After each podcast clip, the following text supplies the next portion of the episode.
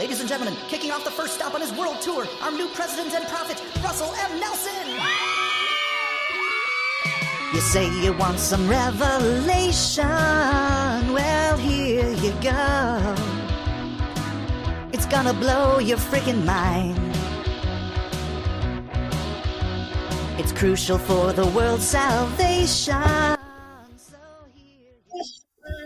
Hey, everybody, it's May 29th, 2022. My name is Dives, and I'm joined by my co host, Al. Barely here, I'll tell you. Um, I'm uh, recording from a ranch in Liberty, Idaho, up at the tops of the mountains, Dives. This is an awesome place. wow, you are really sacrificing. you know, I, I've heard sacrifices bring forth the blessings of heaven. That's that, that seems to be a familiar strain. And I, I, I can absolutely assure that you are going to be blessed for for recording our ninth episode of the Mormon News Roundup. Yeah. Now, in uh, this this week's episode, uh, uh, unfortunately, there was a, a, lot of tragedy, and it, we're in the wake of a mm-hmm. terrible school shooting at Uvalde, uh, Texas. And we're going to yeah. dissect the Church of Jesus Christ of Latter day Saints' positions on gun control and violence. We'll critically examine episode six of Hulu's Under the Banner of Heaven series. Mm-hmm. We're going to ruminate about ex BYU student Julie Stoffer's return to the MTV Real World New Orleans series. And we're going to do a deep dive into Elder David A. Bednar's revealing National Press Club speech and the question and answer session that followed. Head on over and check us out on MormonNewsRoundup.org. That's with two N's, MormonNewsRoundup.org. We'd love to uh, uh, connect with you as a listener. And we're just going to jump into our very first news article. And it was kind of a tough week for the news, wasn't it, Al? It was a, a real tragic week. And uh, there's you'll notice that we're only doing um, really four topics this week because they're kind of big uh, topics. So we just don't have. I mean, we, we had more articles in the news, but we had to cull them out when we were doing this uh, setup for this uh, for this recording because it's just uh, these ones are the most important. Mm, it sure is. And, you know, it seems like everybody in that small Texas town of about 15,000 people has some kind of a connection to those who perished. I mean, it's one of the deadliest school shootings in U.S. history. You know, I'm a former school teacher myself, spent many years teaching in the public schools. My wife mm-hmm. still teaches fourth grade here in a suburb of Washington, D.C., and it's something that's uh, always on our mind. And, uh, you know, our mm-hmm. thoughts uh, go out to the family members and during this really, really difficult time. Yeah. Um, now, the church did have a response to um, the gun shooting specifically, and that was at uh, D- Elder David A. Bednar of the Quorum of the Twelve Apostles. Mm-hmm. He gave a presentation at the National Press Club last Thursday with a statement that talked about that mass shooting, the deaths of 19 children and two adults in the uh, in that tragic uh, elementary school, and he said, "quote." Sadly, the news of our day is filled with heartache, including the tragic events and the loss of life most recently in Texas. We mourn with those who mourn and pray for all those impacted by this senseless act of violence. My prayer and my blessing is that we will be guided, comforted, and helped in our important work, and that victims' families and nations might be granted the peace that surpasses all understanding, the peace that comes from Jesus Christ. How do you feel about that? That's the church's official response. That's all. That's all we've gotten on this. How do you feel about that uh, official response there, Al? Oh, it, it, I honestly, I just don't feel like it's enough. I I, I just think that this was mm-hmm. this is something that really deserves um, a, a big statement. This was a big tragedy, and I just feel like that statement, nah, it, it just seems a little oh mediocre for how significant this tragedy was. It didn't come out of the newsroom. It wasn't from the first presidency office. It was only kind of a one-off in a in a press in a press club uh, briefing.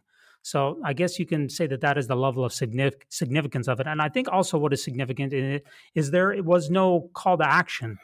There was no unifying message that says, you know, our, our, thoughts and our prayers were with them and let's work together to i don't know fill in the blank to do mm-hmm. something. Yeah for sure. It was only thoughts and prayers. Yeah. So it, it's kind of like as, as, a member i'm thinking okay um, the lord's message is that this is horrible but what do i do with that message? What what what, what am i supposed to do mm-hmm. to stop this from happening? You know because i worry honestly every day that my wife is in the public schools and something like this could happen. I, you know, I even worried, you know, in the back of my head is when I was a former, you know, when I was a mm-hmm. teacher, that something like this would happen. So it would just be nice if there was some kind of a some something going forward that I could sink my teeth into to mm-hmm. say, okay, this is what what we should be doing about this horrible ec- epidemic. Yeah, something s- substantial. I mean, for for a church that really wants to be the leaders of the world. I mean, this is uh, the one and only self-proclaimed true church. Give us some leadership. Lead the rest of the world. You know, get tell us what to do because you know thoughts and prayers are not uh, protecting and saving these kids nearly as effectively as uh, lobbying for some sort of uh, um, well, legislation to protect them, to control gun uh, availability to crazies. Uh, yeah, something. We let's do something. Well, yeah, I know the church. The church does spend a lot of money lobbying, but not in guns. Mm-hmm. They spend a lot of money lobbying in LGBTQ issues. That's mm-hmm. where the church really spends a lot of money. Certainly, yeah. And and last time I checked, you know, all these LGBTQ issues, uh, I don't you know, unfortunately, tragically, there are some people who die over those issues, but mm-hmm. unfortunately, it's nothing compared to the gun, the gun violence epidemic. Well, no, talking about you know a lot of people. Yeah, th- this uh, tragedy happened in a town of fifteen thousand people, and I guarantee you that there was a lot more children in the town of fifteen people than there were members of the LGBTQ community. I don't want to marginalize um, that minority but I do want to put this in perspective. I mean, there's not a single family in that town that wasn't affected, that was that didn't have some sort of skin in this game. Right. So, I mean, the church has filed amicus briefs for these LGBTQ rights. Mm-hmm. They, they, they've done legislative pushes, but they don't they don't do any leadership really on abortion. They don't do any leadership mm-hmm. really on gun control. They don't really they've done a little bit on immigration, not a lot, but a little bit on immigration. It's mm-hmm. just like you know, this is one of the most perplexing and most you know tragic. It's one of the most tragic aspects of our life in modern day mm-hmm. United States. Yeah, and as a member, what am I supposed to do about it? That's just what I'm wondering yeah. because I, you know, I don't know what the solution is. Yeah, uh, you know. The, so, what is the Yeah, what what is the, and that's that's what the, we need to see. Uh, the church had no problem shelling out twenty five thousand or t- sorry twenty five million dollars during that uh, Prop Eight uh, thing in the t- early two thousands, uh, but yeah, there's nothing with regards to gun control, uh, and the, it's laissez faire as far as the abortion issue is concerned. Um, you know, with immigration, right. it's like, oh, well, you know, the golden rule when it comes to immigration, I guess, but, uh, you know, nothing when it comes to just thoughts and prayers when it comes to gun violence. I mean, the church has a lot of deep pockets. They could have lobbyists mm-hmm. on Capitol Hill. They could hire a whole squad of lobbyists on Capitol Hill mm-hmm. to you know, to, to to get the legislation over the finish line that would that what what, what is the legislation that God would like to have? That's yeah. that's what I'm wondering. Mm-hmm. Uh, yeah, it's just God uh, God gives us our agency. Well, you wonder. I think back into the scriptures that God, you know, think about. Remember Uzzah in Second Samuel six, the guy who uh, studied the ark and then got zapped. Yeah, mm-hmm. you know, God, yeah, God took his agency and just bam, yeah. gone toast. Mm-hmm. Adios, buddy. You're gone. Yeah. Just, so where was Uzzah's agency? Yeah, just for touching. So Uzzah, just for touching the ark. yeah. yeah, just touching the ark. So it, it's odd that we're so worried about God's agency. Uh, well, let's think about First Nephi chapter 17. Remember, Nephi mm-hmm. reached out and shocked his brothers. Yeah. So could God have zapped this killer, uh, just like he zapped Uzzah? Could he have reached out and shocked him, just like we've seen. Mm-hmm. You know, God has no problem in the scriptures violating all kinds of people's agency. Remember all those mm-hmm. people who were alive before the flood? Exactly. Where was their agency? Yeah, I, I you know, where is their agency? Their, their, agency was uh, clambering at the uh, the doors of the ark, trying to get in, wasn't it? Um, eh, but God didn't uh, didn't curtail that. Right. Yeah. So, you know, where was the agency of, um, you know, the people when, when Noah brought forth mm-hmm. all the pestilences and it killed all of those little children? Remember the firstborn oh, children oh, yeah. who were innocent? Mm-hmm. They had no idea what was going on. Yeah, Moses. Uh-huh. Where was their agency? I'm sorry. What did I say? Uh, Noah? Noah. What we were talking about Noah just before that. Yeah. Okay. Yeah, what about those little children's uh, agency who had no idea that they were supposed to put the lamb's blood on the door? Where was their agency? Well, sure. And I also think about you know Go ahead. No, it's, it's, well, sure. You know, those, those kids hadn't done anything wrong. They were kids. Yep, they, and and God just took their agency away from them. Boom, mm-hmm. you're dead. You have no agency. Yeah. Think about Nephi in the Book of Mormon who killed Laban. Think about Captain Moroni who went on on a lot of killing sprees, and so did Mormon. Mm-hmm. Uh, God has no problem throughout the scriptures of just taking away people's agencies just like that. Boom, mm-hmm. your agency's gone, buddy. Yeah. So why is agency now so gosh darn precious that God can't intervene and take out these shooters before it happened? Well, I'll tell you. That's what I'm wondering. David, this this one is something that I've it's very near and dear to me because I I am a gun owner. Um, I've got a few guns, but I'm also very much in favor of uh, legislation to control who can and cannot have guns. I mean, if the government's going to go to, as far as telling me um, that I need to check out my gun and keep it in a like government controlled facility, that's okay with me actually because I don't ever plan on using my guns to take human life. I don't, and I don't want my guns to fall into the hands of people who are motivated to do that. So I, I can't we just do something? I mean, what is this all about? It, it seems like this is rooted almost in, um, you know, we're going to talk about this uh, later in the episode about Under the Banner of Heaven, but it seems like it's rooted in kind of the crazies that are in the backwoods, just hoarding their guns and uh, their supplies and uh, their bug out shelters, just waiting for the government to try and march on them and try to take their guns away so that they can fight back. It's weird. I, I don't see that day coming. I, I just don't see it. Yeah, I wonder. See, the church. Some people say, "Well, the church isn't going to get involved with this because it's not a moral issue." It sure seems like a moral issue to me. How can they? How can they say know? that's not a moral issue?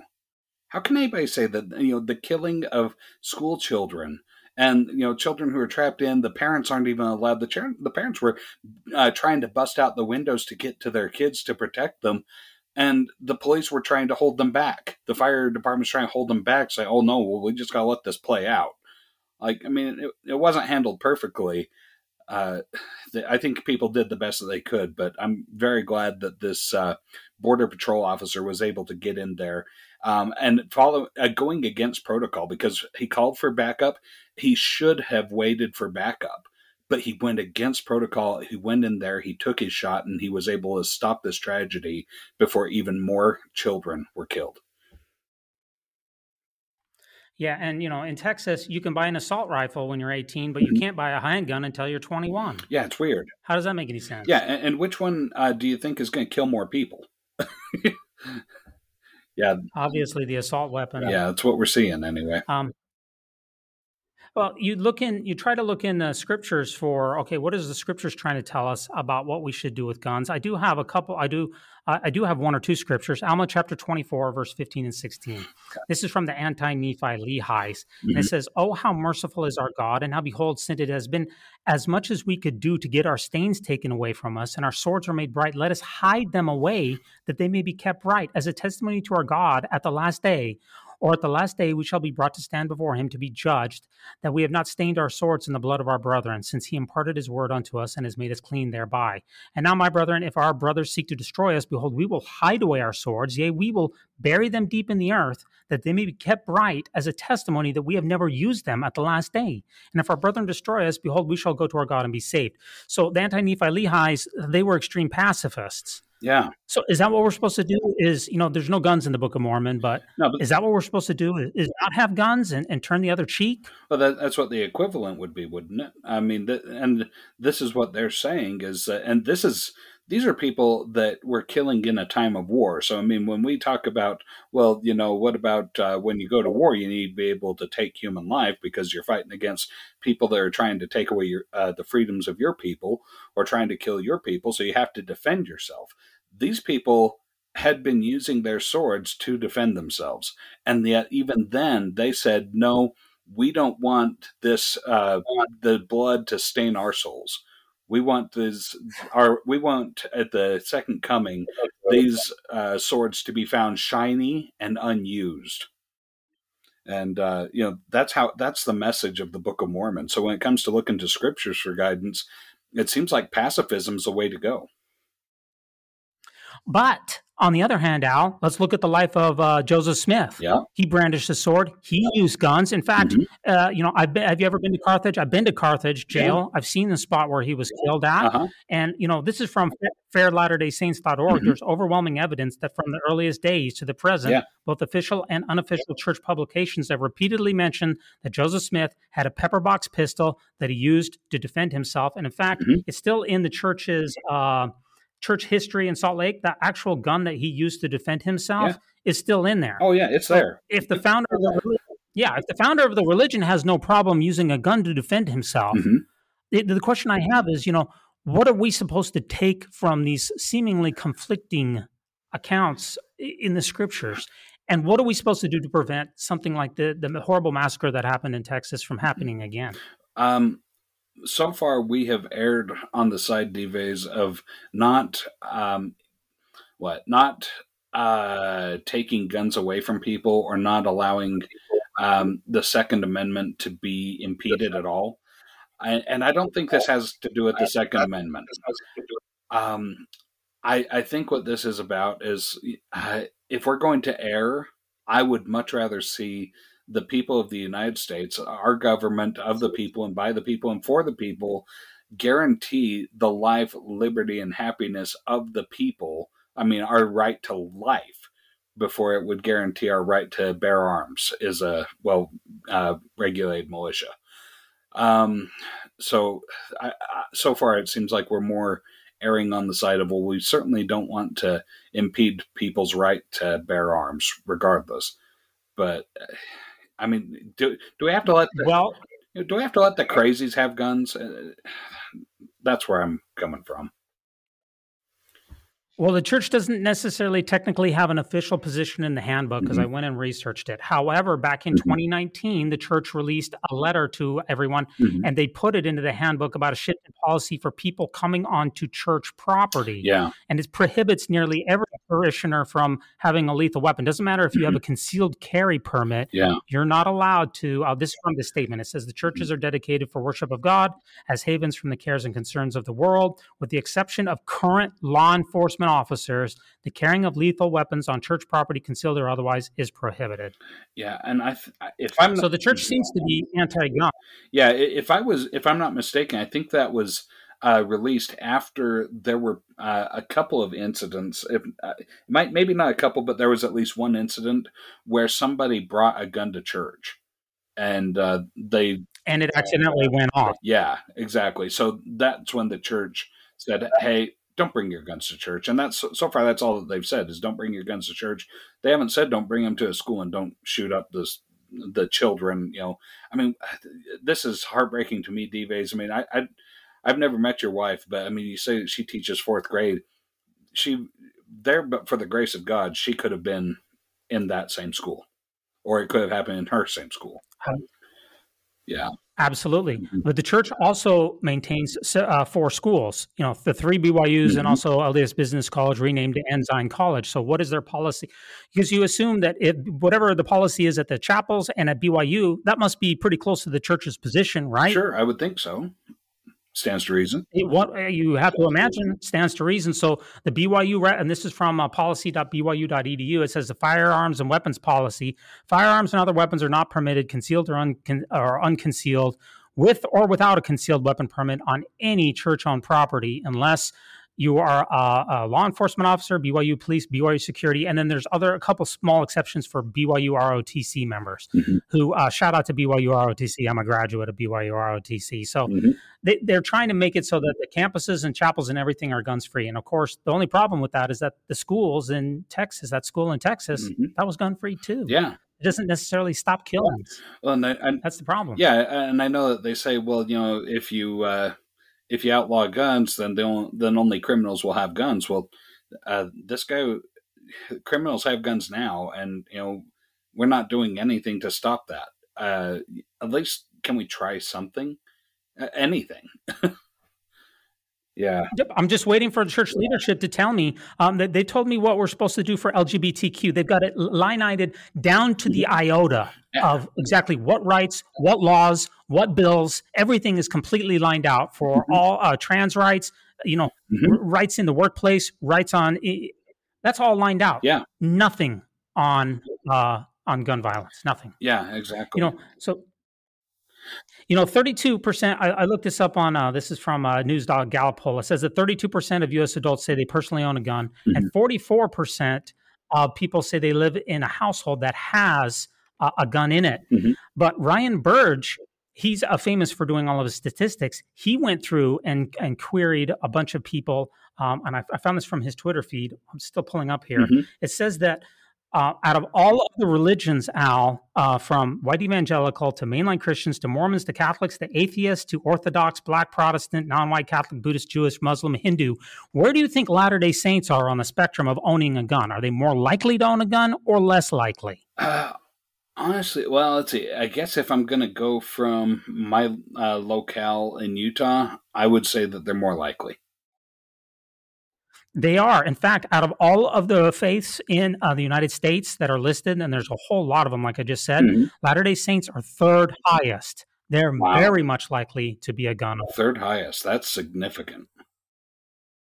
Yeah, they're, they they mm-hmm. really are. They're they're gun toting folks, you mm-hmm. know. And you know, I'm a member of the armed forces myself. You own a gun. Mm-hmm. Uh, we we fit the mold here. So mm-hmm. um, I just you know, if Jesus was at the head of the church, would he, what legislation would he support? That's what I want to know. Would he want universal background checks? Would he want an assault weapons ban? Would he want delayed purchasing for you to have to like a like a two week waiting period? Would he want um, you know magazines which are very small? Would he uh, ban, you know, these bump stocks. What is the legislation? Certainly, Jesus has an opinion, right? I guess mm-hmm. uh, theoretically, Jesus has an opinion about what gun laws should be on the books in the United States mm-hmm. and throughout the world. Well, there's got to be a best solution here. So, what is it? Yeah, certainly, we can look uh, through the New Testament and find out what Jesus' opinion is, just based off of what he says with regards to like uh, rebelling against the government and fighting against uh, oppressive uh, regimes uh, say King Herod or the Romans.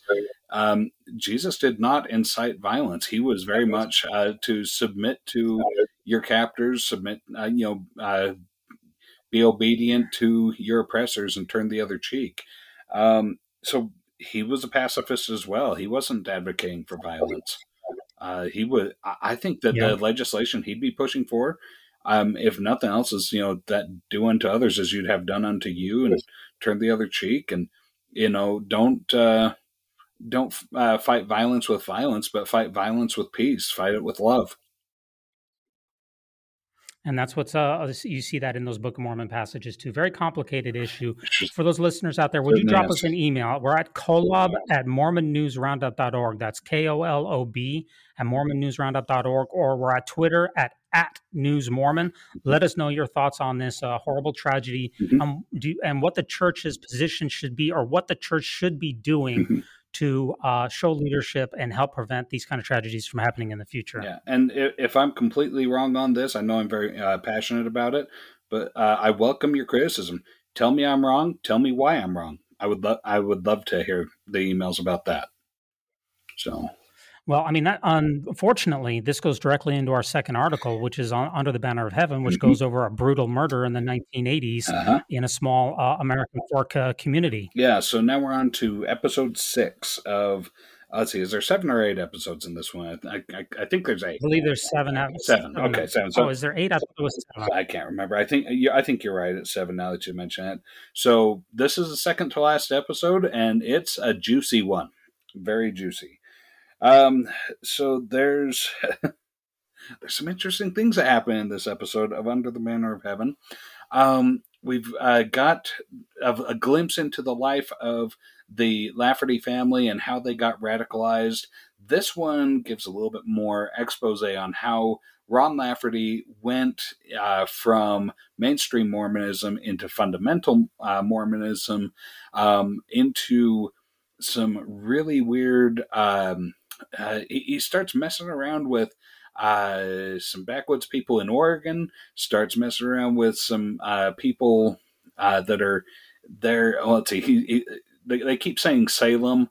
I'm not sure if it's actually in Salem, but I mean, th- there's a guy that's kind of this old prophet type guy that's got a long beard that uh, lives in the a mine that he's trying to you know get ready to take over the government and restore the church to the true um, ways and practices of the old way. Um, and uh, some extremely racist things are said by that guy in this episode. It's a wild ride. Um, so, uh, Dives, did you? Yeah, yeah, you, you watched this episode? Yeah, yeah, I did. I wanted to ask you a couple of things. First yeah. of all, um, you know, Ron, Ron, Lafferty is with all of these fundamentalist dudes, mm-hmm. and it shows that he goes into a nude. There's a nude hot tub scene mm-hmm. in which he's baptized into this fundamentalist sect. Yeah, and then he starts uh, he starts making out with the guy who baptized him directly afterwards. Yeah, and this guy who um, how, how did that? How, I, it, How did that scene strike you? Yeah, I'll tell you, it was odd. Um, I, I, it was most surprising. I mean, they were they were all about love.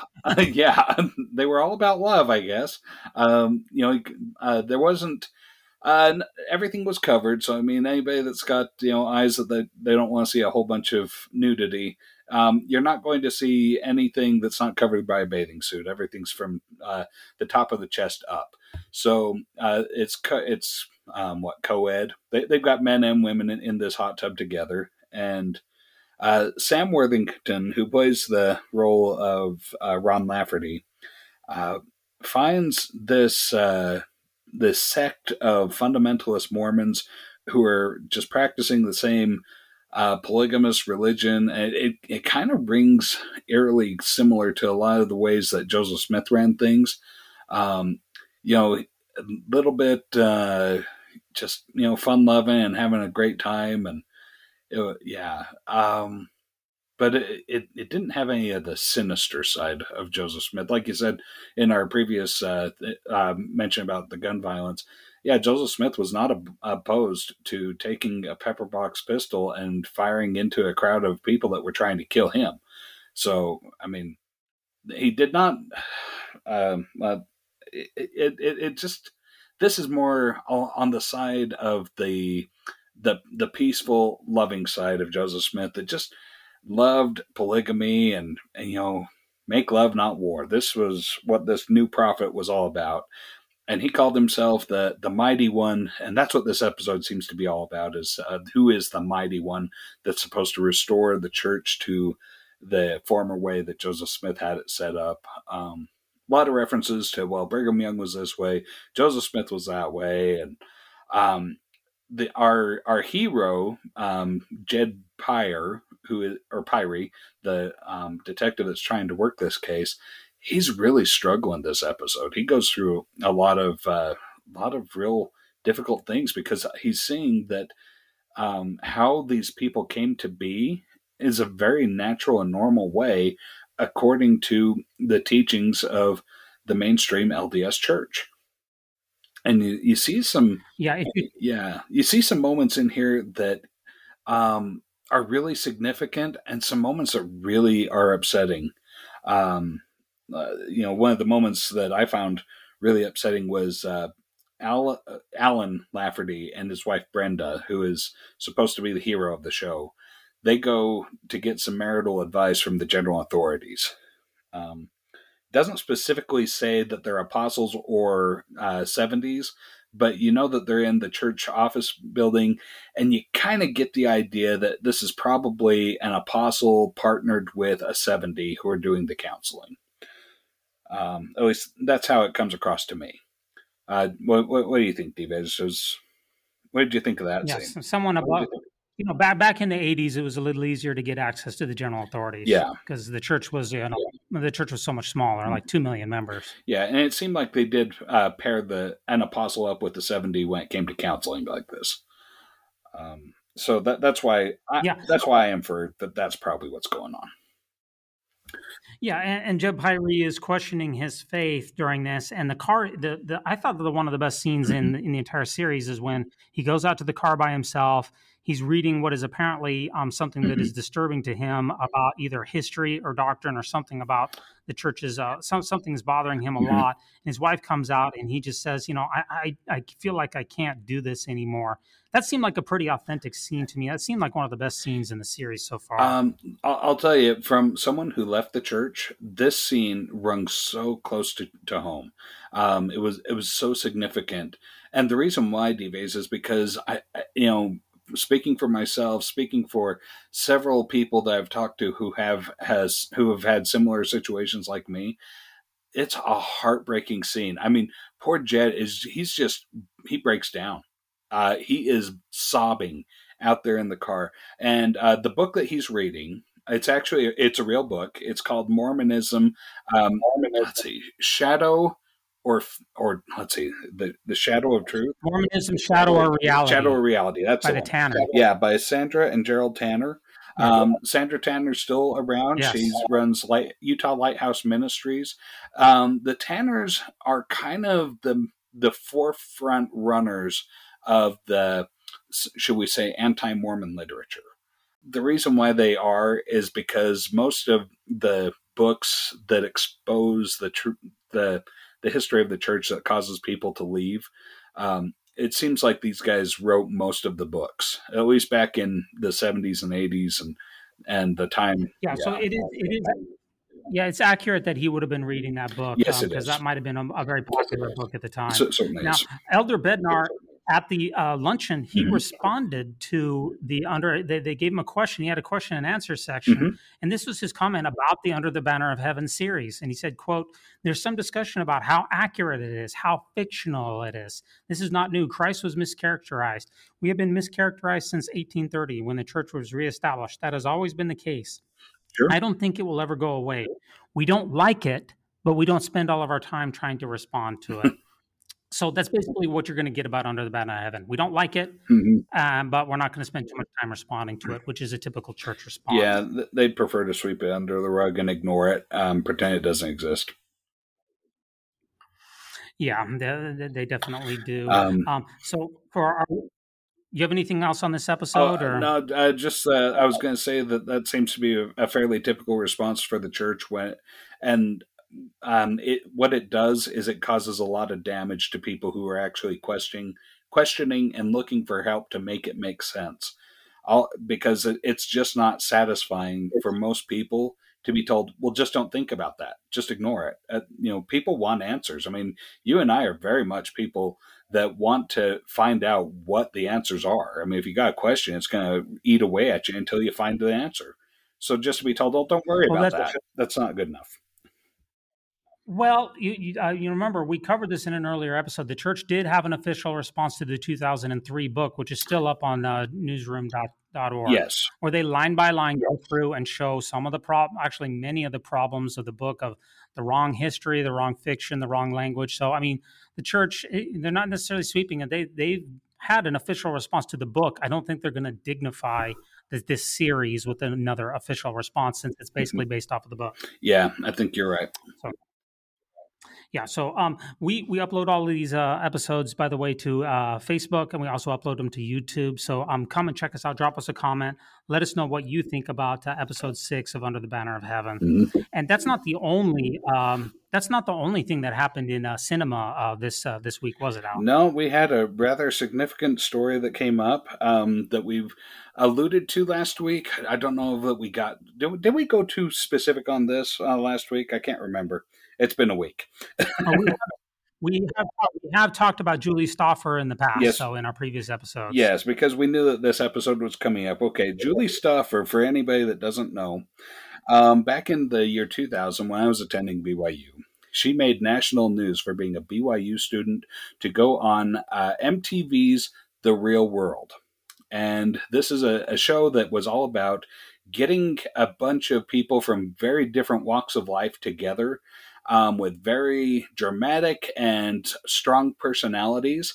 And let's just see what happens when the real them comes out and uh, they start tearing each other apart. So, uh, uh is that that seems to be kind of the way it was, wasn't it? Or am I wrong?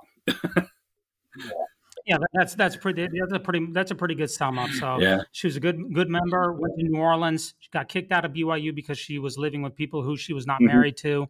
She was still a faithful member of the church for many years afterwards, and now they've mm-hmm. they're doing a reunion show to bring all those people back. Yeah, and so I've I've watched the the pilot episode. I uh, haven't seen the whole series, but let me tell you, there's enough just in the pilot episode and the previews um, including um, I think we did an article last week about uh, what was going to, uh, down with this. Boy, is there drama! Oh, the drama! If if you like drama, you ought to watch this. It's dramatic. Um, but we're to find out a lot of things about her. Um, let's see. I don't think that she has said yet officially that she's left the church. Um, I think that will come out later on. So far in the first episode, she addresses all the pain and hurt that she caused to her uh, co stars on this show um, because she behaved really poorly towards them, hurt their careers, or tried to hurt their careers at least. She sent some emails that just ran them down, and uh, uh, let's see that her uh, her roommate in the first um, run of the show.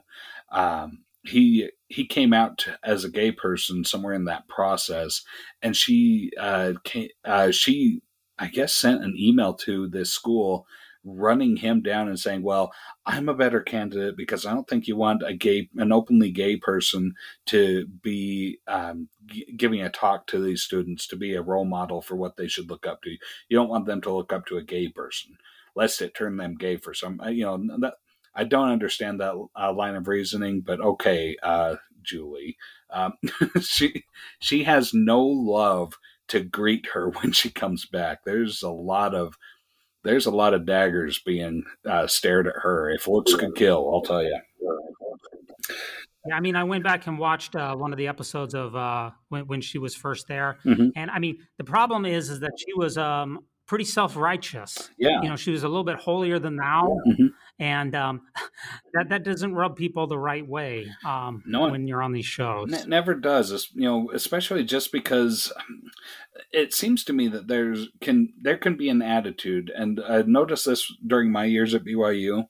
It's pretty easy to develop an attitude that because my sins aren't the same as your sins, that my sins are less significant and more forgivable or easy to be tolerated than yours. Um, and that's the attitude that Julie really, really exudes. Is that she's just this, you know, happy-go-lucky uh, BYU girl that's so innocent and sweet, but she'll tell you exactly what you're doing wrong, and she has no problem uh, lying if it suits her. and that that bothers a lot of people. Yeah, she's she's a real yeah. Yeah. She didn't make a lot of friends when she was in the first season. And now that she's come back, that streak has continued. And the article that we linked to in the show notes, which was published on May 25th, 2022, it says Julie Stoffer reveals why she's no longer a Mormon uh-huh. on Real World Homecoming. Homecoming. So this is a real yeah. surprise mm-hmm. that you know, she was a real devout person, you know, the typical, very stereotypical mm-hmm. Molly Mormon back in the day. Mm-hmm. And now she's left the church. Yeah. Um, and she says in the article um, that uh, people are were, they were shocked. They said, "You're not Mormon anymore." Yeah. And she said, uh, "This is quote No, we left the Mormon Church in 2008." Some people they're Mormon, but they only pick some of the mm-hmm. things in Mormonism to believe. I'm not going to believe in the racist parts, the misogynist parts, the homophobic parts, and mm-hmm. everything else. End quote.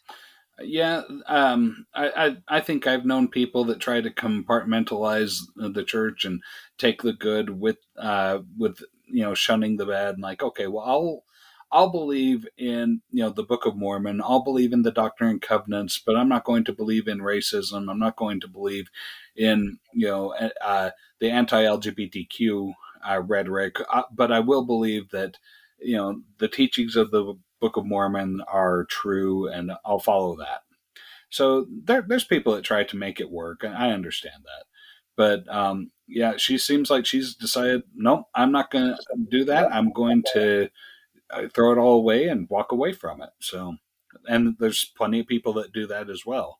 So, um, so she hasn't gotten to it yet in the in the pilot episode anyway, but uh, that that conversation's coming for sure. on it's on episode 3 mm-hmm. and um you know when you're on the real world you're sequestered from your loved ones mm-hmm. and this time they let her husband Spencer come in and visit her, mm-hmm. and uh, uh, things got uh, weird, right, Al? Yeah. Uh, so, uh, from what I understand, they have sex. okay, and I'm not going to any words about that. I guess uh, they're covered by a blanket. Um, but they make no secret about it. There is a very consensual consummation of the marriage that happens on camera and Julie is on camera. It's not that Julie didn't know there was a camera there. I mean, these guys, they know that there's a camera. So her personality is just Uh, skeevy is a good word for it, I would say. Um, I would call her skeevy, that she has no problem with a camera rolling on national television showing her and her husband in coitus. Right. I mean, she's just, she, she, lives a Mormon lifestyle, ridicules everybody, mm-hmm. you know, dumps on the. Uh, this is in her first, the first time she's appeared. Yeah, Mormon Mormonism is great you're wrong, I'm right, I'm living the real life, and you guys need to shape up and behave. She comes back 20 years later. Uh, yeah, Mormonism is the worst. I'm going to have sex on camera. Then she gets into this crazy fight with her mm-hmm. husband, Spencer, mm-hmm. over their Spotify account. Mm-hmm. Then she gets absolutely hammered, drunk, drop dead, spiraling out of control, wasted. Oh. I mean, just I mean, it's just spiraling out of control. It, it, so, I mean, it's just. If you want to see a dumpster fire, Julie Stoffer is your right. dumpster fire. now, the one thing, the only last thing I want to discuss is that she said to her fellow uh, castmates on this, okay. she said, um, I'm trying to find the, uh, I'm trying to find the quote here. Um, she said that she was going to hell. I do want to discuss oh, that for yes. a, a uh, she call, she says that she is a son of perdition now. She said the word that she said is that I'm going to outer, outer darkness, darkness, which is yeah. worse than hell. Yeah. It's saved for people like me who are publicly mm-hmm. against the faith. So she is saying, I've committed the sin, not a sin. Yeah. The sin, mm-hmm. which is to come out publicly and speak against the church. Therefore, mm-hmm. I'm going to outer darkness. Yeah. Is that the church's teaching? Is Julie going to hell? Oh, I, I, gotta say, Dives, um, to be fair to the church, they really are they have not ever been very specific about what the sin of against the holy ghost is so what that unpardonable sin entails there's a lot of people that would say i mean I, have heard it described as to murder to commit murder against light and knowledge um, so basically I've heard, I've heard it said you have to be looking directly at the face of christ himself and turn away and say there is no god uh, I, I've heard it described as you have to have your calling and election made sure and then fall from grace um, or leave the church. Uh, but none of this is official. Okay, uh, this is just hearsay. There's no official like uh, publishing that shows this is what you have to do in order to commit the unpardonable sin. There's something that says this is what that unpardonable sin is, it just uh, the scriptures just say to deny the Holy Ghost. Um, you know, it, it's very vague. Okay, I mean, uh, and to deny the Holy Ghost, well, if you know that can be interpreted as either nobody's committed it or everybody's committed it, and you know, because what does that mean?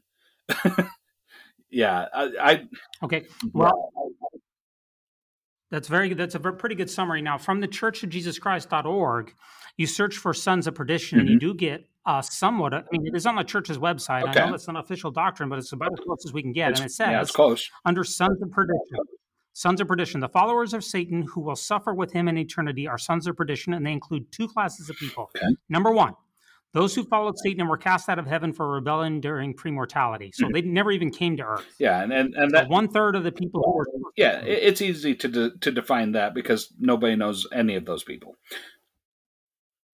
Yes, there are the demons who surround us, Aldo. There's been 120 yeah. billion people on this earth. So mm-hmm. one third of that then would be about 40 billion mm-hmm. or so. Oh, wait a minute. Yeah. Uh, about a third of that would be 60 billion. 60 billion. Remember, because mm-hmm. it's one third. Yeah. So it'd be 60 billion. There's about 6 billion people on Earth. Mm-hmm. So it's about a 10 to 1 ratio Al, of demons to regular people here and, on Earth. And that's just right now. I mean, so we're talking at least. Okay. That's correct. If if Jesus doesn't come for another thousand years, that ratio could be much much higher. But anyway, mm-hmm. that's class number one. Sure. We're digressing. Number two is those who were permitted to be born into this world with physical bodies, but then served Satan mm-hmm. and turned utterly against God.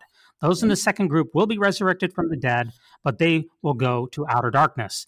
It doesn't seem like Julie really fits either of those to me. Uh, if she's okay, if she's trying, if she's now serving Satan, she's doing a real poor job. She's not a very good servant. I, mean, I, I would call her a slothful and not a wise servant of Satan.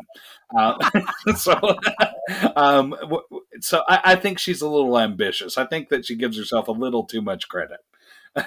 because she, okay. she doesn't strike me as being a Satanist. She strikes me as being someone that still wants to be perceived as being a decent, good person, even though she's changed her religion or maybe even left all religion together. And that's fine. I don't consider, I don't think a lot of atheists really openly consider themselves as serving Satan or actively working towards uh, building a kingdom for Satan.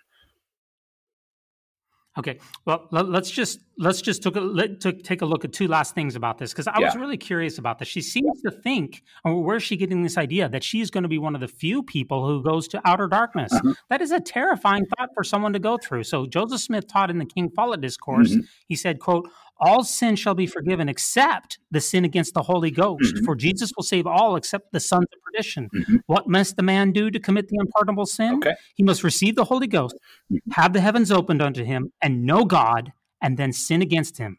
After a man has sinned against the Holy Ghost, there is no repentance for him. He has got to say that the sun does not shine while he sees it. He has got to deny Jesus Christ when the heavens have opened unto him, and to deny the plan of salvation with his eyes open to the truth of it. So this is from the King Follett Discourse in the Teachings of the Prophet Joseph Smith, which is a book. Right. Um, yeah. So right. Uh, that's uh, even so. Like what, like I said earlier, it doesn't really clearly define what it is, but at, at the same time, it also does, and you get the the spirit behind it, right? I don't think that uh, Julie Stoffer has that same uh, vibe about her right now. I don't I don't feel like she's out there looking at the sun while it's shining in midday and saying there is no sun. yeah. Now, before we were we were talking about her before the show, and you mm-hmm. said you weren't familiar with it. Now, all of these talk about sons of perdition. They yeah. don't talk about daughters of perdition. Yeah. And you seem to be of the mindset that there is no daughters of perdition; they're only sons. Is that right? You know, and th- this is something that I've uh, been taught at uh, BYU in religion classes. So the, I've heard it said there's that daughter of perdition is not a scriptural term, and that uh, this is something that the more Mormons uh, would let's see. I, have heard Mormons use this as a way of saying, well, God obviously loves uh, women more because He doesn't allow them to become sons of perdition, uh, because there's no such thing as daughters of perdition, and so it's actually a blessing to the to the female to not have the priesthood power because that takes away her ability to commit the ultimate sin. Wow. Yeah, because I never heard that one. Before. Because I mean, uh, the the the sense that you get is that a son of perdition has to go through all of the priesthood ordinances, and one of those priesthood ordinances is getting ordained with both the Aaronic and the Melchizedek priesthood. So, okay. in order to become a son of perdition, you have to be a priesthood holder.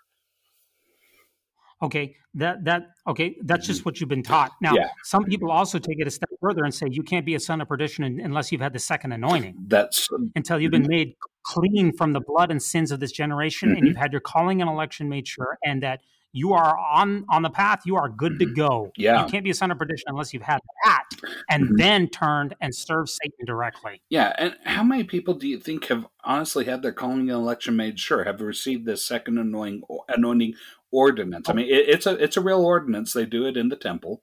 Um, I don't think very yeah, many. Not not it's not a lot. It's not a lot. Mm-hmm. But speaking of the, you know, you get it from stake presidents on up yeah. and their wives. Don't forget their wives yeah. are also second anointed that, as well. That's right. And I just I don't think that Julie Stoffer has had her second anointing. I'm just going to go out yeah, on a limb yeah. and say that Pro- she hasn't. Prove me wrong, Julie. Okay. Call call us in. yeah. Um, now, regarding the daughters of perdition, we're, we're going to finish this up. Yeah. Brigham Young said in the Journal of Discourses, Volume 8, page 222, quote, I doubt whether it can be found from the revelations that are given and the facts that exist and there that there is a female in all the regions of hell, mm-hmm. end quote. And he also said in a discourse, women must atone for sins committed by viol- vo- volition of her own choice, mm-hmm. but she will never become an angel to the devil mm-hmm. and a sin so far as to place herself beyond the reach of mercy, end quote. Okay. I'm starting to realize that I kind of wish that I was a woman here. Joseph F. Mm-hmm. Smith said that there will be no daughters of perdition, mm-hmm. and he said that in uh, the Ministry of Meetings and the Diaries of Rudger Clawson. So, quite a few general authorities say that yeah. only, the only people in outer darkness are sons. Okay, yeah. Now, now we've got it documented. Yeah. However, as in most things in the church, in 18 in 1893, Wilford Woodruff uh, spoke to a group of apostles, and he said, "quote There will also be daughters of perdition. There is no that that is. I'm sorry. Oh. There will oh. also be daughters of perdition. There is no doubt in the minds of the brethren, and that's from D. Michael Quinn's The Mormon Hierarchy of Power." So, do you want to believe Joseph F. Smith? Do you want to believe Wilford oh. Woodruff? Who are we going to believe? Brigham Young? Who are we supposed to believe on this? Wilford Woodruff. Who? Or Julie herself? Wilford Woodruff, who hurt you? I mean, I, they, they, had such a, a united front, and then Wilford Woodruff went out there and said, "Oh yeah, there's definitely daughters of perdition." and there's Julie out there saying, "Oh yeah, and I'm one of them because I left the church." Yeah. Okay. Last thing, miracle of forgiveness. Spencer W. Kimball. He said yeah. he stated, "quote The sin against the Holy Ghost requires such a knowledge that it is manifestly impossible for the rank and file of the church to commit such a sin." Julie, end quote. Julie seems like a pretty rank and file member, and since he's yeah. the last one on this list. Mm-hmm. I guess we have to put the most amount of stock into Spencer W. Kimball. Yeah, I, I, am actually kind of shocked. Um, one of the things I gained from this uh, pro- the pilot episode of this show is that um, like these are people who want to consider themselves to be celebrities and i'm sure that they were famous at the time to a select audience. Um, and so maybe they did have people uh, walking up to them on the street random people. I don't know any of these people that i can't call them a celebrity. So i mean their celebrity just doesn't uh, it, it, doesn't spread very far. I, I they, they uh, Julie was talking about how she and uh, this oh I can't remember the name of the other kid that was the, the gay kid. They went to this uh, this college and and spoke, and they were kind of laughing at the students for not knowing who they were. None of the students at this university had any idea who they were because none of them watched The Real World. And that that was their single only claim to fame. so I'm sorry, Julie, but well, you're you're rank and file at best. I mean, Julie did not make the real world All Stars. The All Stars mm-hmm. is where they bring all together the most popular people from all the episodes. Mm-hmm. She's never made any of the All Star reunions. Yeah, for sure she's a B list real world, and oh. uh, I guess that's better because we're, we're, like, hey Al, I hate to break it to you, but we're like C list podcasters, yeah. so she's still got us. I, I, have a couple of extra clips where I, I was uh, do, background in a couple of movies. Um, so I mean, my celebrity status is a, a few steps below Julie. Um, I, uh, yeah, uh, I, I, mean, I'm not even a celebrity in my own household, uh, but, but yeah. Yeah. Okay. Um, that, that's pretty good. Let's let's go. Let's drop, go to our last article here. Yeah. this one is a doozy. It is. This is from. Yes, this is Elder Bednar National Press Club speech, and we got this directly off of. We like to uh, go to the newsroom churchofjesuschrist.org just as much as possible because that's a that's a very good source for information about what's happening. So this just happened here just a couple of days ago here in my neck of the woods, the Washington D.C. area. So Elder Bednar is speaking to the National Press Club. Um, sorry, my computer's loading here. And mm-hmm. he is the first member of the church to do so since 2000, back when President Hinckley spoke before. Oh. You know, why has it, why do you think it's been so long since a senior leader of the church uh, spoke? Um, are they done by invitation? Uh, and if that's the case, Good. what did Gordon B. Hinckley say? um, uh, he gave a very he gave a very pedestrian, uh, a very pedestrian uh, uh, uh-huh. address. Okay. Elder Bednar, I think, is really going to give us a lot of useful mm-hmm. information mm-hmm. here. Now, think about the last times that senior members of the church have done real media coverage, not mm-hmm. interviews with the Deseret News. Yeah, you have uh, Dallin, uh, you have Elder Bednar at this uh, news uh, lunch uh, at the press club. Mm-hmm. You have Dallin Oaks at the University of Virginia in 2021. You have Elder Holland with the BBC interview in 2012, mm-hmm. and then you have the Washington Post interviewing uh, Bishop Caussé after the Ensign Peak leak. Mm-hmm. We're talking about four those, those are the only four I can think of. Listeners, if you have more, then let me know. But in the last 10 years, there's yeah. only been four senior leaders of the church who have done a real interview. Larry King, I'm sorry, that's not a real interview. And besides, that's more than 10 years old. Mm-hmm. Has done a real interview. So this this stuff just does not happen. Yeah. I don't think. Why do you think it's so rare for these senior members of the church uh, church to give these big time interviews and, and, and discussions? Um, is it a lack of confidence? I I, I don't know. I, I I think that for for a church that really wants to put itself out there and be on the front front page and uh, be the front lines and kind of the front runner of everything, uh, they really are very reserved and held back. So um, they sure are. Yeah, very conservative. I mean, President Nelson has not done one major news interview since he became the president of the church. Not one. Mm-mm. No, everything has been. You know, that's the- everything's been very guarded. Like only to uh, we'll do sure. a press release to our own newsroom. You know. yep, but no Q and A's. No Q and A's with any media mm-hmm. that uh, is, that that could ask you a tough question. Now, sometimes they do do questions and answers, mm-hmm. but those questions are pre-sanitized. They're not going to be off the cuff. They're going to be filtered in advance. That's right. So, um, talking about this, you know, I, Al, and I know people in Reddit put out these uh, questionnaires and they say, "What's your favorite apostle?" And then you see the rankings, and usually Uchtdorf comes out on the top, and mm-hmm. Oaks is near the bottom, and Bednar he's usually at the bottom too. But honestly, after this talk, mm-hmm. I, I, I, have to tell you, Al, I think he is my favorite apostle, and I think mm-hmm. it's because Al, unfortunately, I'm an academic, mm-hmm. and so is David Bednar. You know, yeah. like goes to like. Uh, that's the thing. He speaks my language. Mm-hmm. You know, he speaks my language. Yeah. Um, so you got to have, if somebody's going to be a favorite, he's going to be my favorite. And by the way, he's going to be president of the church someday. Yeah. Because he was ordained an apostle 52 years old mm-hmm. and he's in pretty darn good shape all the time. Yeah. And he, he came uh, straight out of BYU, Idaho. He was the president of BYU, Idaho, right before he uh, became ordained the youngest uh, apostle of this generation, anyway. So He's only 69 years old, and I think he's sixth in line. Yeah. And there's already ahead of him three guys who are 90 years old uh, Elder Oaks, Elder Nelson, Elder Bednar, uh, excuse me, Elder Ballard. Mm-hmm. They're all in their 90s. So that's going to put him third. When he's going to be 70 years old, he's going to be third in line. That's he's right. going to make it out. Oh, he, he's going to be the president of the church. Yeah, he will. I mean, as long as there is a quorum of 12 apostles to draw the presidency from, he will make it. Yep, because it's just a big longevity. Uh, it's just it's outlive him contest, and he's well on his way. So in this address, he spent one third of the address on church teachings and doctrine. Okay. One third on the humanitarian mission of the church, and one third on question and answer, which I thought was a pretty nice layout. Yeah. And honestly, only the smartest apostles, Al, do Q and A's. Yeah. You know what?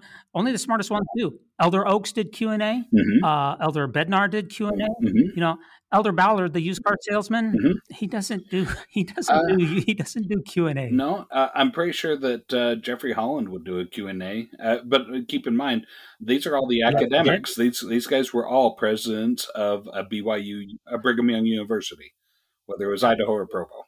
Now, Elder Holland, Elder Holland did the famous BBC interview in 2012, mm-hmm. which, quite frankly, did not go that well. No, and I, I, I, oh, I would time to go. I would love to see him do a Q and A.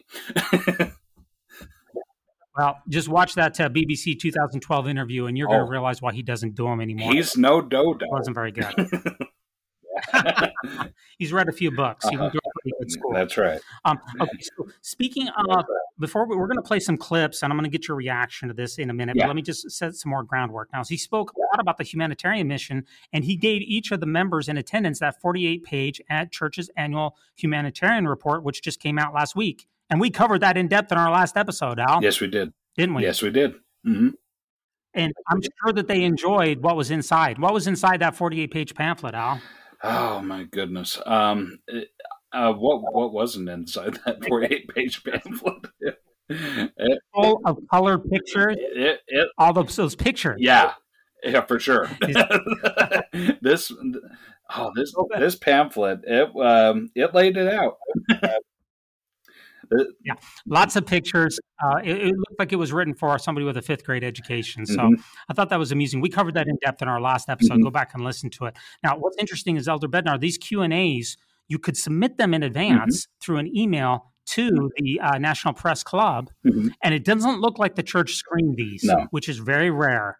And also, Elder Bednar, he did no big gaffes in this, and he took the tough questions rapid fire with the reporter right next to him. And he did what I believe an apostle is really supposed to do. You know, he um, preached the gospel, he gave his message, he handled the tough questions, and uh, I thought he did what he was supposed to do. And I thought mm-hmm. overall he did a pretty good job. Yeah. and what's interesting also is Oh, I was just going to say he, he did as good a job of representing the church's finances as that pamphlet. Um, it, it, was very sweet and very uh, sugar coated. Sure, very positive. very positive.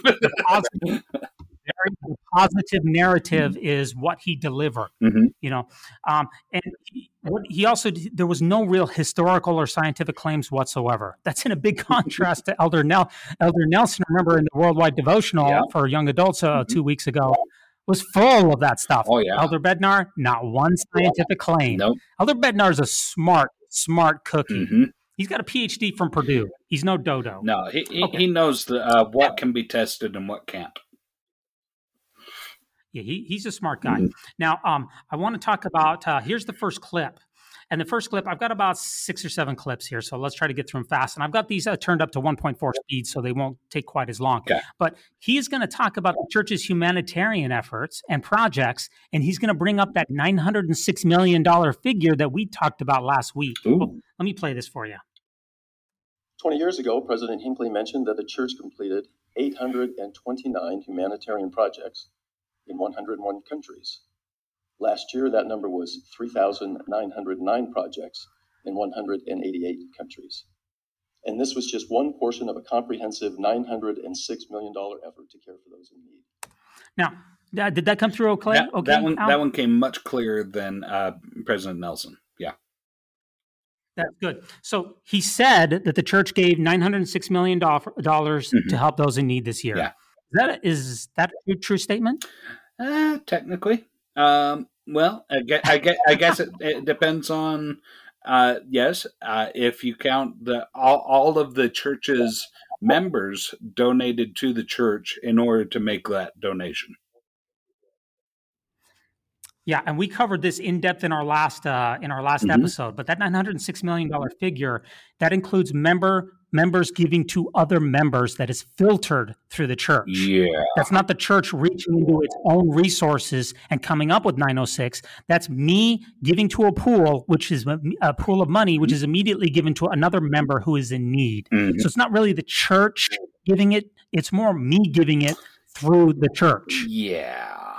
so yeah technicality. Yeah, using that 960 million. Yeah, it's a technicality, but for those who are not in the know, they wouldn't understand that. What the church actually gave this last year was 56 million dollars of mm-hmm. church given donations, yeah. not 906 million. Mm-hmm. We covered that in our last episode.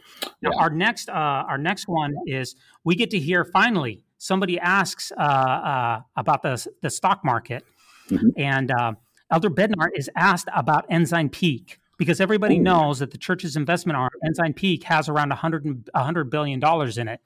Now, the church has admitted that there's 50 billion in it, but the mm-hmm. whistleblower says that there's 100, and the Widow's Mite organization thinks it's around 105. Yeah. But it is probably in that neighborhood of 100 to 105. So he gets asked about that, and his answer is very revealing. Let me play this for you. Okay.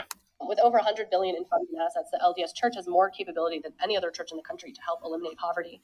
What more could the church do in terms of humanitarian efforts here? Okay. I hope I addressed some of that in what I just said. You wanted to move quick.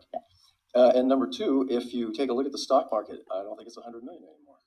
Okay, so he the, the Deseret News corrected him. He says, if you take a look at the stock market, I don't think it's 100 million. The Deseret mm-hmm. News put that billion back in there. He meant to say 100 billion. Yeah. And even the Deseret News corrects that. Yeah. So he didn't say, uh, what are you talking about? 100 billion? Where are you getting that? Mm-mm. Yeah, he didn't say that. He's saying it's probably not a 100 billion anymore because the stock market is tanked. so. Yeah, so if it was worth, according to the Widow's Mite, 105 billion, and the stock market is quite down for the last little bit. I looked at my 401k; it's doing horribly, but it, the stock market is down. Yeah, for so, sure. yeah, it might have crossed below 100 billion, mm-hmm. but he wasn't. He didn't say, "What are you talking about? 100 billion? There's only 50 in there."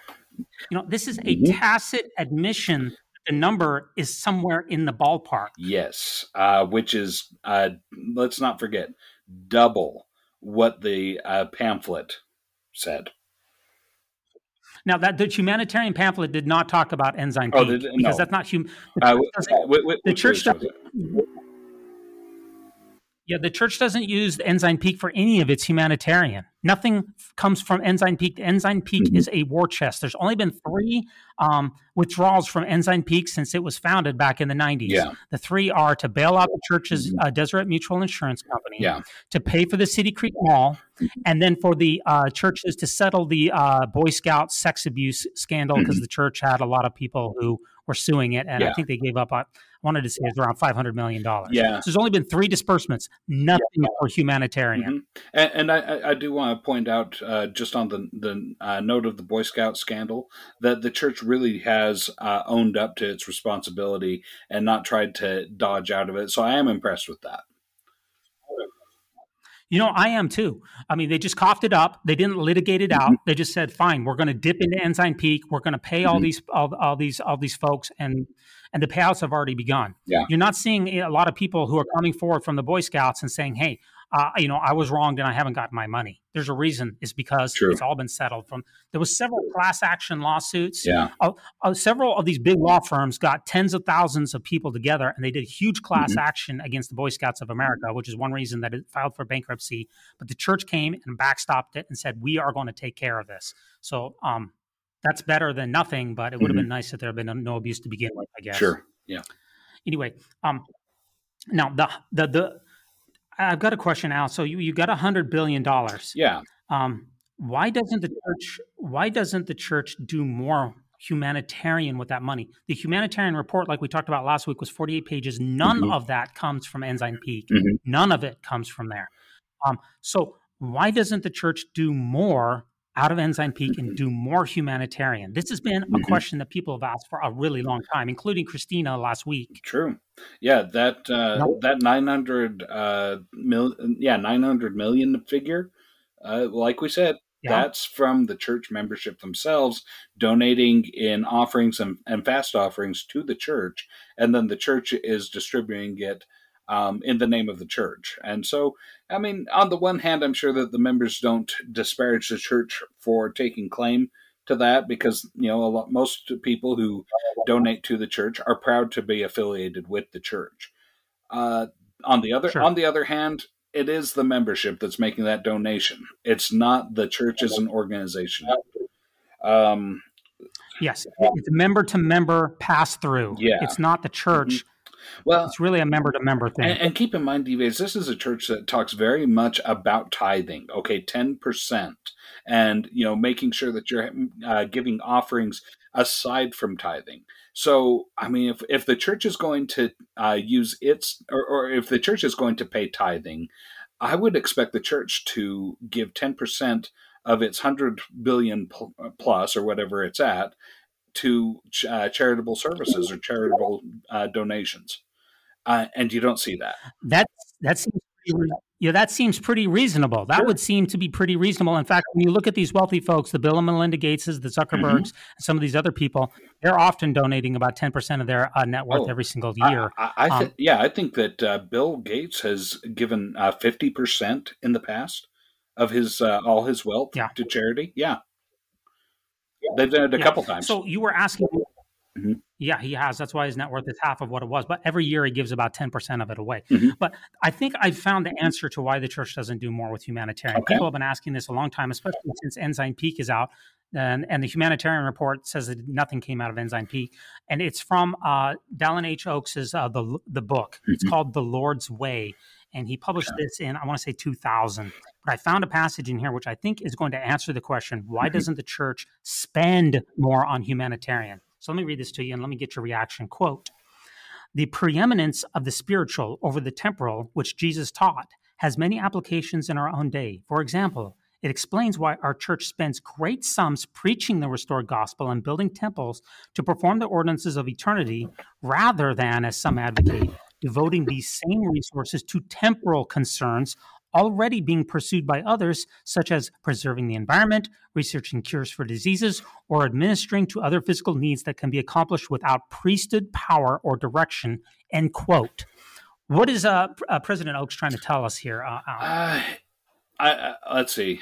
I I think I we talked about a quote uh, that the church. Um, what what he's saying is that the church is not responsible for the temporal well-being of of people, but for the spiritual well-being. Um, so the church focuses its efforts on doing what the temporal can't. Is that right? Right. So right. Any, that, that's pretty much it. Anyone can help with the temporal concerns of the earth, whether you are a believer or not, whether you're in the church or not, whether you have the priesthood power or not. Anyone can help with vaccines. Anyone can give someone a loaf of bread. Anyone can give someone a fish to eat. Sure. But only the church has the priesthood power to build temples and preach the gospel. That's why the church focuses all of their resources on all of these temples, 400 temples at around 60 million a piece. Um, I mean, that's, wow. that's a lot. Yeah. That's a lot of money. Yeah. And um, preaching the gospel. Yeah. Those are the only things that the church can do with priesthood power. Anyone can do a vaccine. Anyone can build a hospital. Anyone can build an mm-hmm. orphanage. So Dallin Oaks is telling us in this quote that th- those are already being pursued by others. Mm, I I yeah, I, I, I, guess. I, I, I believe that you know that that's exactly what Dallin H. Oaks is saying. Um, I just don't agree with him. okay. yeah. Um, I, I that that just you know the church could do it all. Well, I mean, the yeah. church has enough to do everything. Exactly. I mean, I, I have to but pay my water bill and my electric bill. I don't have to pay one or the other. so. Well, yeah. I mean, there's there's four missions. That there was used to be three missions of the church back in the mm-hmm. day. Now there's the fourth mission. Yeah. But what about that fourth mission, which is to take care of the needy? Church is saying that other people can yeah, do that the, instead of them. Yeah, which that's for the temporal. That's for the uh, that's for the Gentiles. Yeah, exactly. Let the Gen, let, let, the Gentiles take care of the poor and the needy. Uh-huh. Um, so, and what's amusing or not amusing, but what is interesting is Elder Bednar addresses that as well. He Ooh. talks about um, tithing and whether the church needs your money. So let me play this clip for you. And he's talking about how people can get out of poverty and whether the church needs your money or not. Let mm-hmm. me play this clip for you. The pathway out of poverty is keeping the commandments of God, including tithing. The church doesn't need their money, but those people need the blessings that come from obeying God's commandments. So the church doesn't need your money. this is this is a really juicy episode, D-Base. Yeah. Uh, the church doesn't need your money. Uh huh. Yeah, obviously. Yeah, obviously. So, the, and he's 100% right. So, the church does not need anyone's money at this point. Yeah. Church has an operating budget of, of around $8 billion a year. Ensign Peak brings in 10 billion, mm-hmm. and um, the church real estate and other uh, commercial investments bring in about 15 billion. The church brings in $25 billion a year without tithing, mm-hmm. without tithing, brings in 25 and only has an operating budget of around seven or 8 mm-hmm. So yeah, I mean, the church doesn't need anyone's tithing at all, ever going forward in the future, ever. Mm-hmm. Yeah, but he's right. Yeah, and yet they they still yeah, teach that tithing is essential. That tithing is essential. Um, I, yeah. I, find it I find it a little funny that he's going to say essentially uh, what I take from that is you can uh, spend your way out of poverty by being obedient to the law of tithing. Um, well, I mean, yeah. Think think about think about the church is going gangbusters in Africa. Think about those African saints who are mm-hmm. you know making on average two dollars a day. Mm-hmm. They bar- they don't have running water. They don't have power. Mm-hmm. Um, they barely have enough money to eat. Yep. He's saying that the pathway out of poverty is for those people to pay the tiny bits that they mm-hmm. have 20, to a church a whose net worth. Mm-hmm. Yes, that whose net worth. Remember, Widow's Mite report. We covered this in previous episode. Yeah. The church's overall net worth, including every asset, is two hundred and fifty billion dollars mm-hmm. And the pathway for those saints out of poverty is not for the church to invest in them, mm-hmm. but for them to pay that 20 cents a day to the church. Yeah.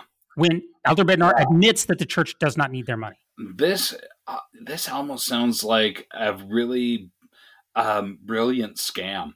Uh, like you know, you don't. The church doesn't need you to pay your tithing. You need to pay your tithing to the church, though.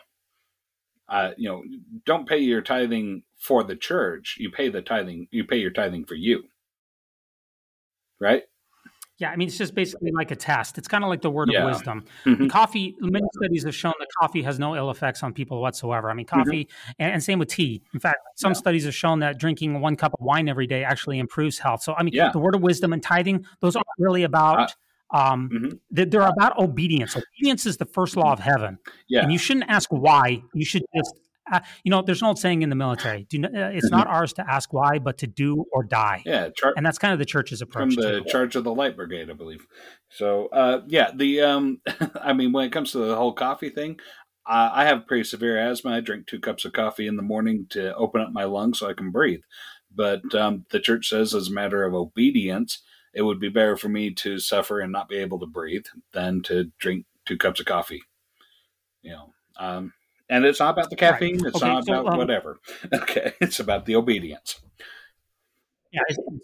Yeah, it's correct. It's about obedience, and that's what tithing is. It's not about uh, funding mm-hmm. the church because the church does, as he admits, doesn't need your money. Mm-hmm. Okay, so our, our next clip here is uh, they ask him about church growth, and I thought this was very interesting because, as we've discussed in previous podcasts, the growth in the United States is incredibly flat, less than a half a percent per year. Mm-hmm. That used to be one of the church's strongholds. He's going to be asked about that, and uh, let's hear his reaction to uh, what is happening with church growth. Okay. Oh, this one. Um, I want to talk a little bit about uh, how your membership is changing. Um, it, the Latter day Saint Church has said it's one of the fastest growing religions in, in America. Um, but according to the latest reporting by the Salt Lake Tribune, the, the church outside Utah has only added 8,000 new members, it's reporting, in the US during the past two years. And it says Utah's growth of about 34,000 members represents the majority of the church's 42,000 member growth in America over the past two years. And for those of us who follow Pew and Gallup survey data, it's been clear that the church's replacement rate in the US has been negative for over a decade.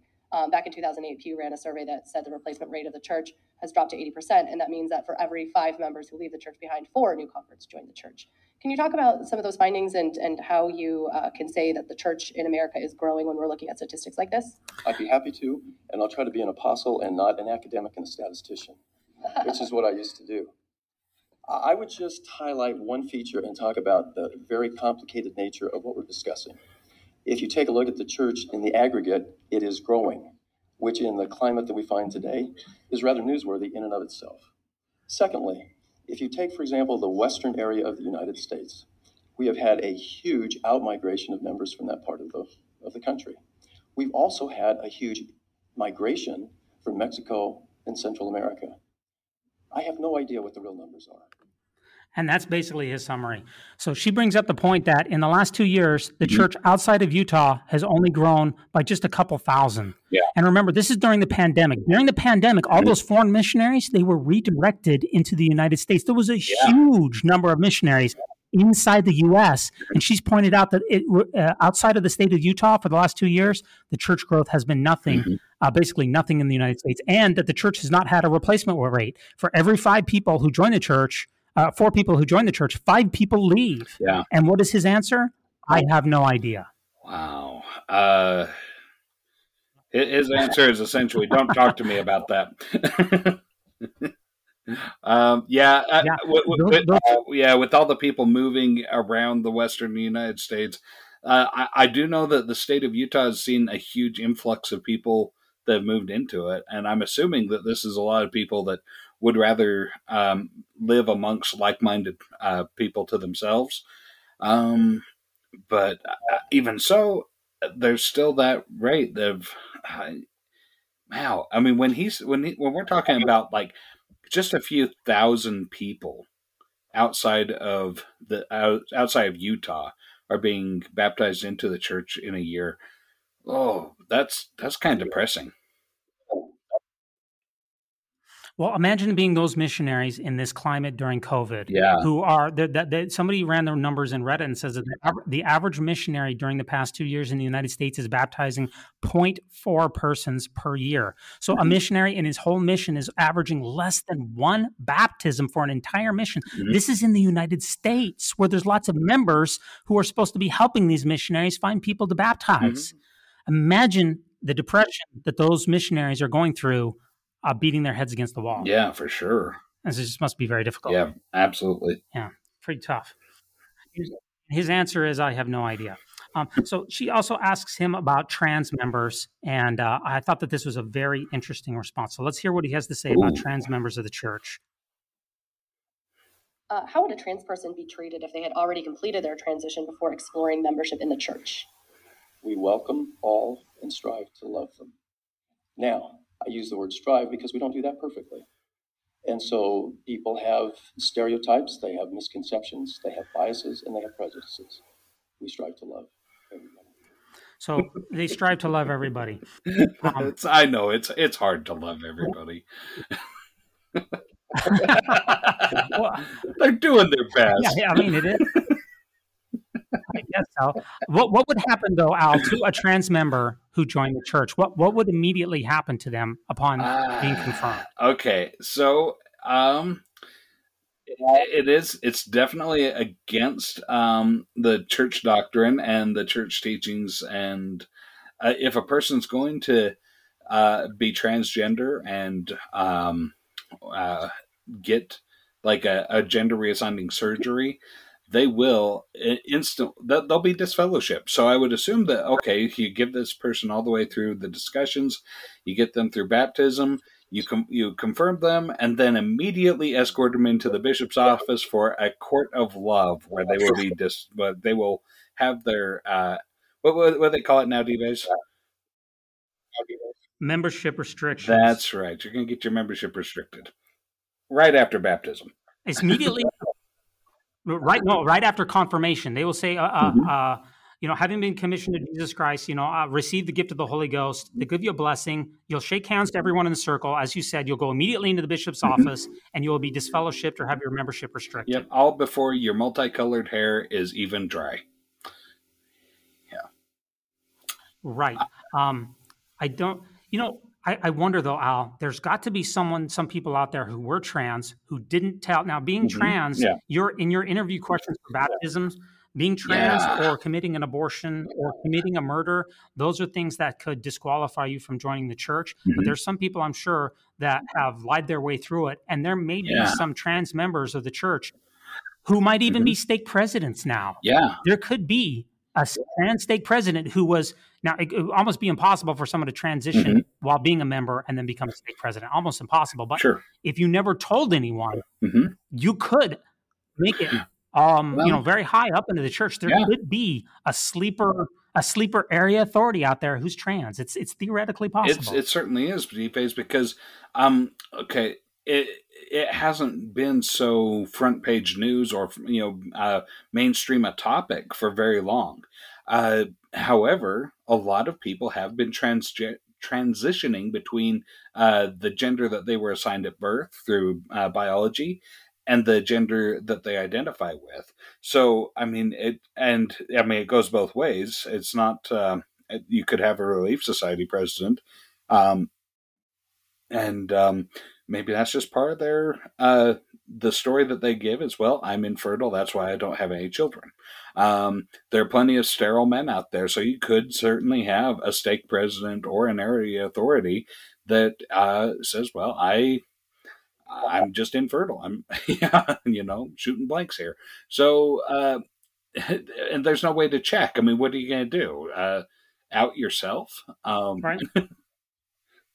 Almost assuredly there is a trans person in the church mm-hmm. who has a high leadership position but is not open about it. Absolutely, almost assuredly. Yeah, and and I want to also yeah we we've seen um, we've seen people that have come out in the past that said, um, by the way, I was not born this gender. I I had myself reassigned to this gender through a very expensive surgery you know, 10 years ago or whatever. And then the church finds out about it and they're like, oh, for shame. You know, they're quite shocked.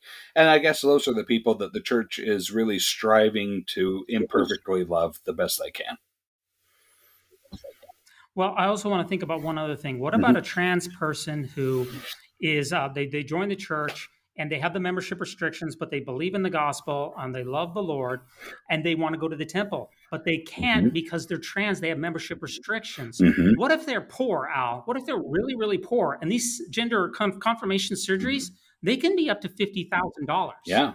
You're going to have to tell that trans member of the church, sorry, you can't go to the temple until you have gender confirmation surgery. Sorry, and I don't have the money for it. Sorry, you don't have enough money to go to heaven and this is from I mean, this is from a church that has a hundred billion dollars hmm um but hey i guess it's not the church's responsibility to um, pay for their repentance Um, it, yeah. yeah, it's but isn't it the church's responsibility to help people through the repentance process?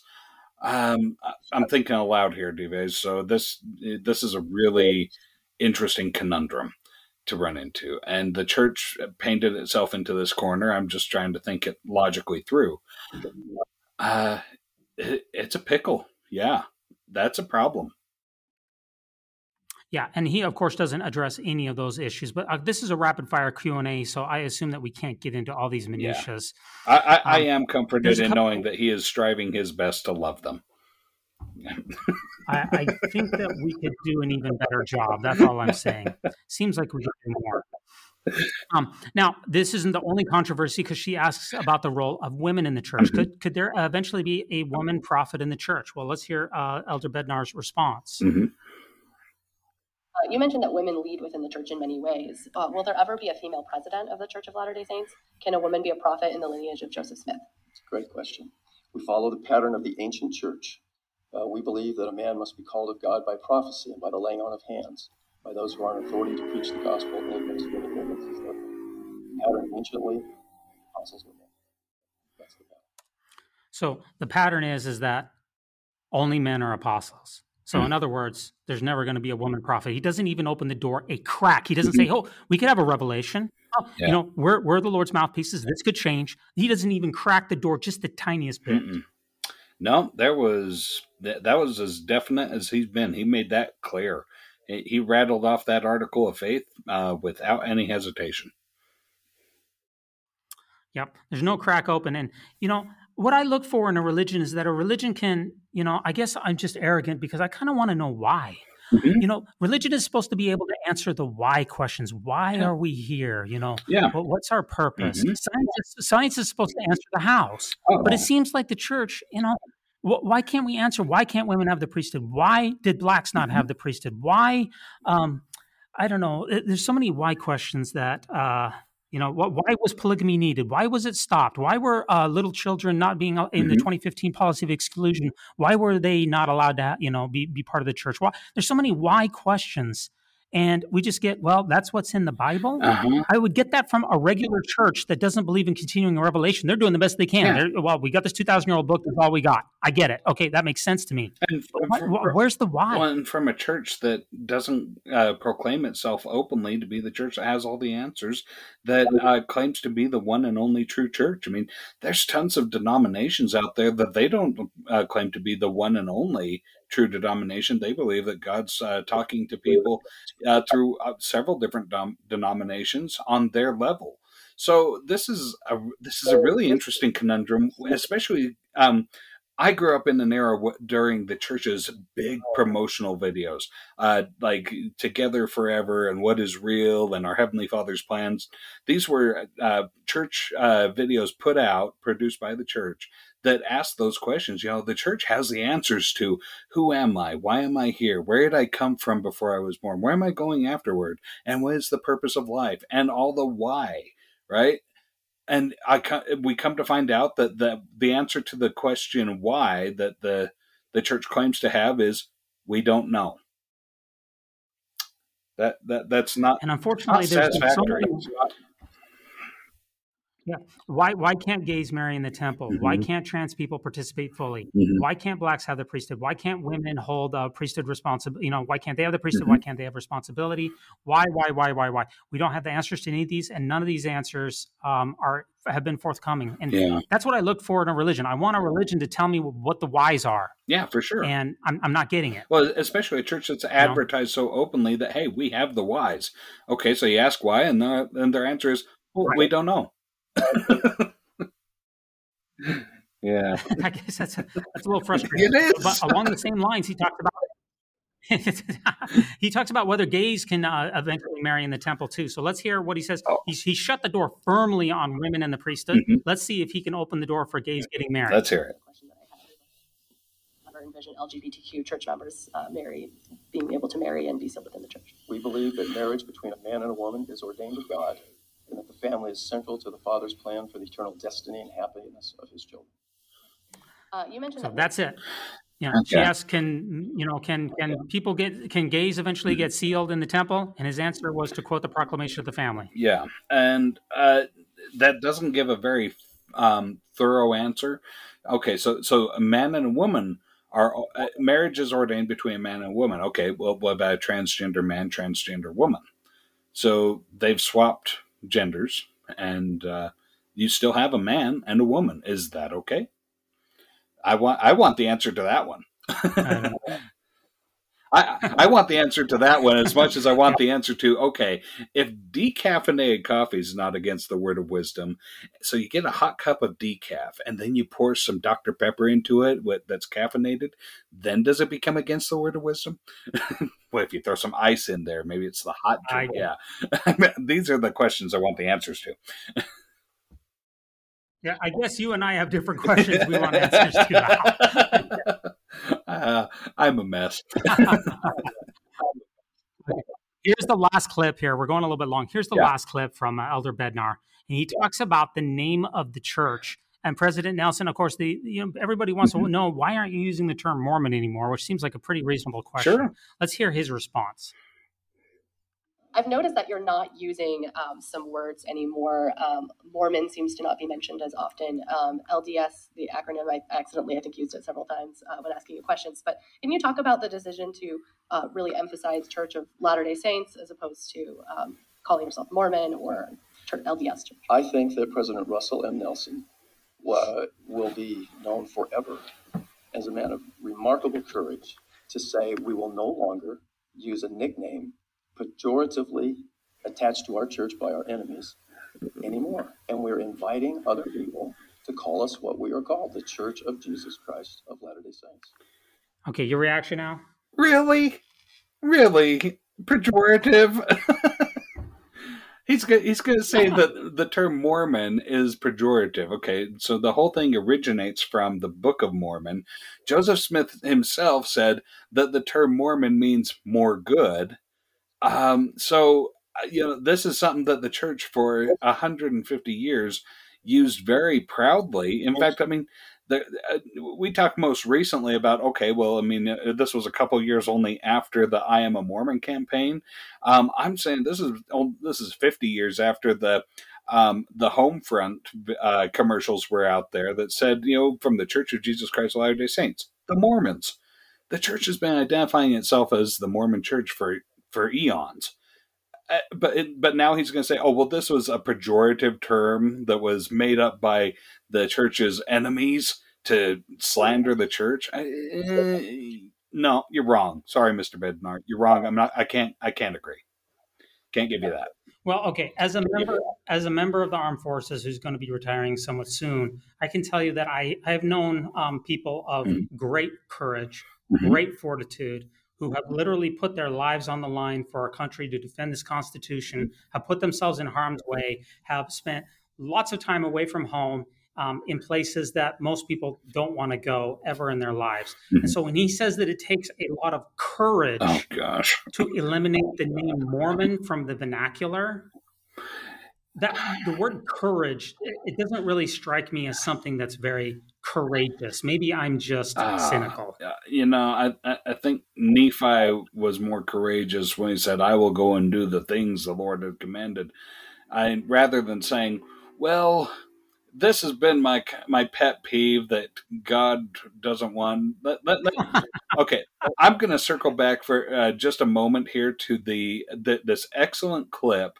towards the end of episode six of, of Under the Banner of Heaven, where Allen Lafferty's sitting in there and saying, it seems to me that when you look at most revelations throughout history, it's just men taking their personal opinions and attaching God to it and saying, This is revelation. And then calling, saying, "Yeah, this is what it is." So uh, you have uh, Elder Nelson, who this has been his pet peeve is the church being called the Mormon church or the term Mormon being used instead of Latter day Saint or, you know, the Church of Jesus Christ of Latter day Saints. He's using that pet peeve and then calling it God. You know, like this is God's pet peeve because it's my pet peeve. Uh, I don't buy it. I, I just don't find it to be a very there's there's a lot of courage that could be utilized. We just had mm-hmm. a horrific shooting in Texas. Yeah. You know, a courageous thing to do. You know, that was an opportunity to show true colors. That was an mm-hmm. opportunity to find courage. Mm-hmm. That was mm-hmm. an opportunity for President Nelson to galvanize the members of the church and say, "You know what?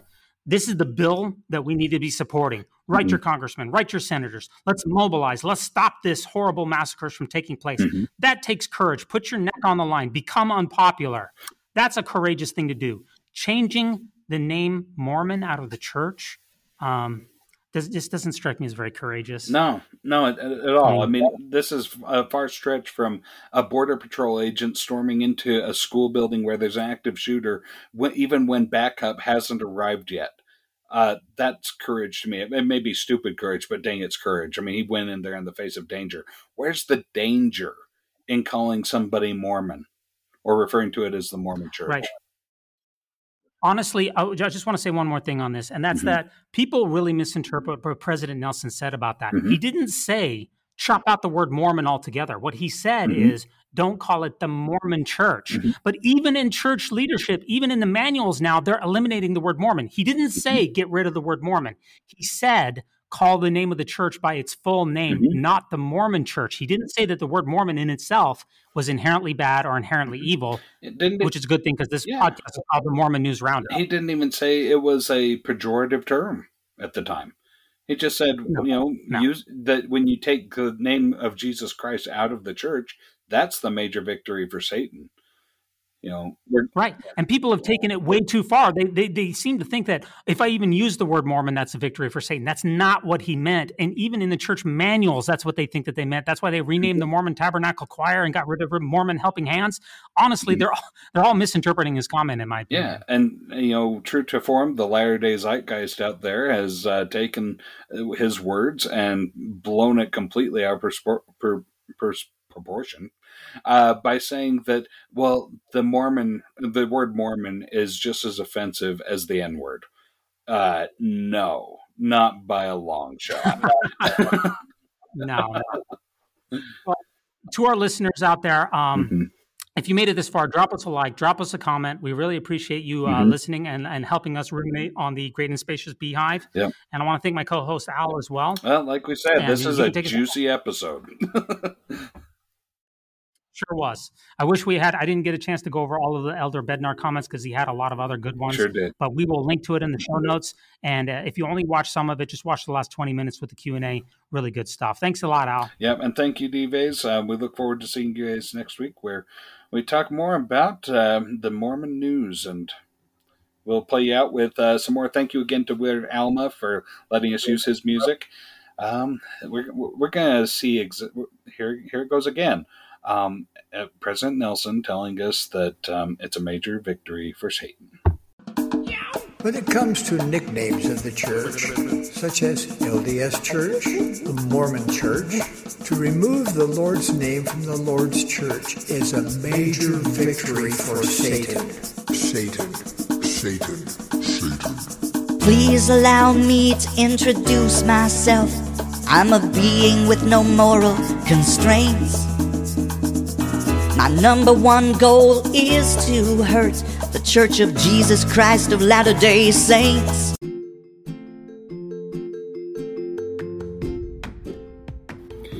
Hey there, brothers and sisters. Thanks for listening to the Mormon News Roundup. And if you are enjoying this show, please consider making a donation. Patreon makes an important contribution to helping us ruminate on the great and spacious beehive here. So thanks so much to everyone for, for supporting us on patreon.com.